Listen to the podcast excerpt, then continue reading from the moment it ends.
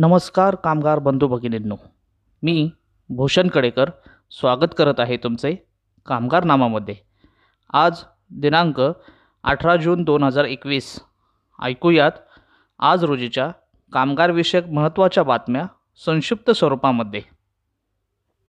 फटाका कारखान्यात भीषण आग दहा कामगार गंभीर जखमी. पालघर जिल्ह्यातील डहाणू तालुक्यातील वानगावजवळील टेहने पै येथील विशाल फटाका कंपनीत गुरुवारी दिनांक सतरा जून मोठा स्फोट झाला. कारखान्यात काम करणारे दहा कामगार गंभीर जखमी झाले असून वीस कामगार किरकोळ जखमी झाले आहेत.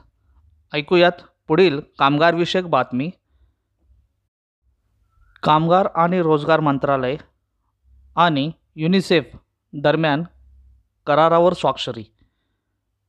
यावेळी केंद्रीय कामगार आणि रोजगार राज्यमंत्री संतोष गंगवार म्हणाले की उत्तम संधीसाठी शाश्वत आणि दीर्घकालीन बांधिलकीच्या माध्यमातून भारतातील महिला आणि उपेक्षित घटकांसह युवा वर्गासाठी रोजगाराच्या संधीमध्ये सुधारणा करण्याच्या दृष्टीने भारत वचनबद्ध आहे.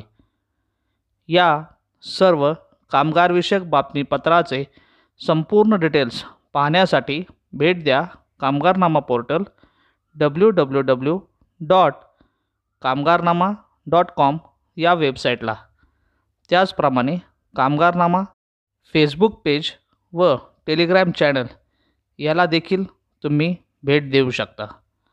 आजचे कामगारविषयक बातमीपत्र येथे संपले. धन्यवाद.